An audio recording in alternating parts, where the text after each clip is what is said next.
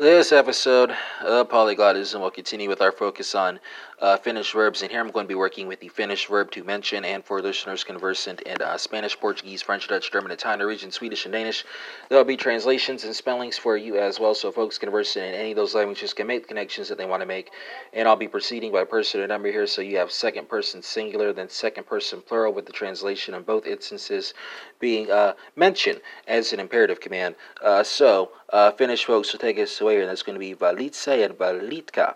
Uh, singular spelling is V A L I T S E. Plural spelling is V A L I T K A A.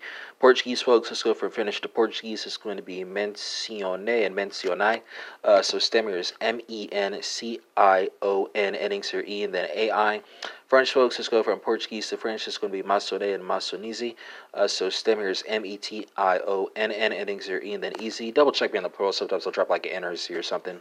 Dutch folks, let's go from French to Dutch. It's going to be vermeld, spelled V E R M E L D.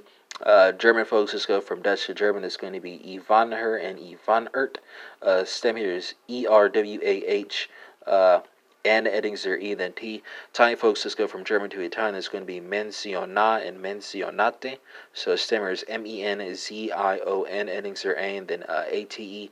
And for Norwegian, Swedish, and Danish friends, you have uh, Nemn, Namna, and Name, spelled N E V N N A M N A and N A E V uh, Uh, right?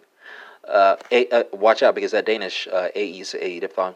And then uh, with uh, Spanish, it's going to be uh, mencionar, right? So what is it? This mencionar, not. And that concludes this episode of Polyglotism, which focused on the Finnish verb uh, to mention, and we have comparisons to uh, Spanish, Portuguese, French, Dutch, German, Italian, Norwegian, Swedish, Danish, and this episode is in English. So that's more than 10 for you right there.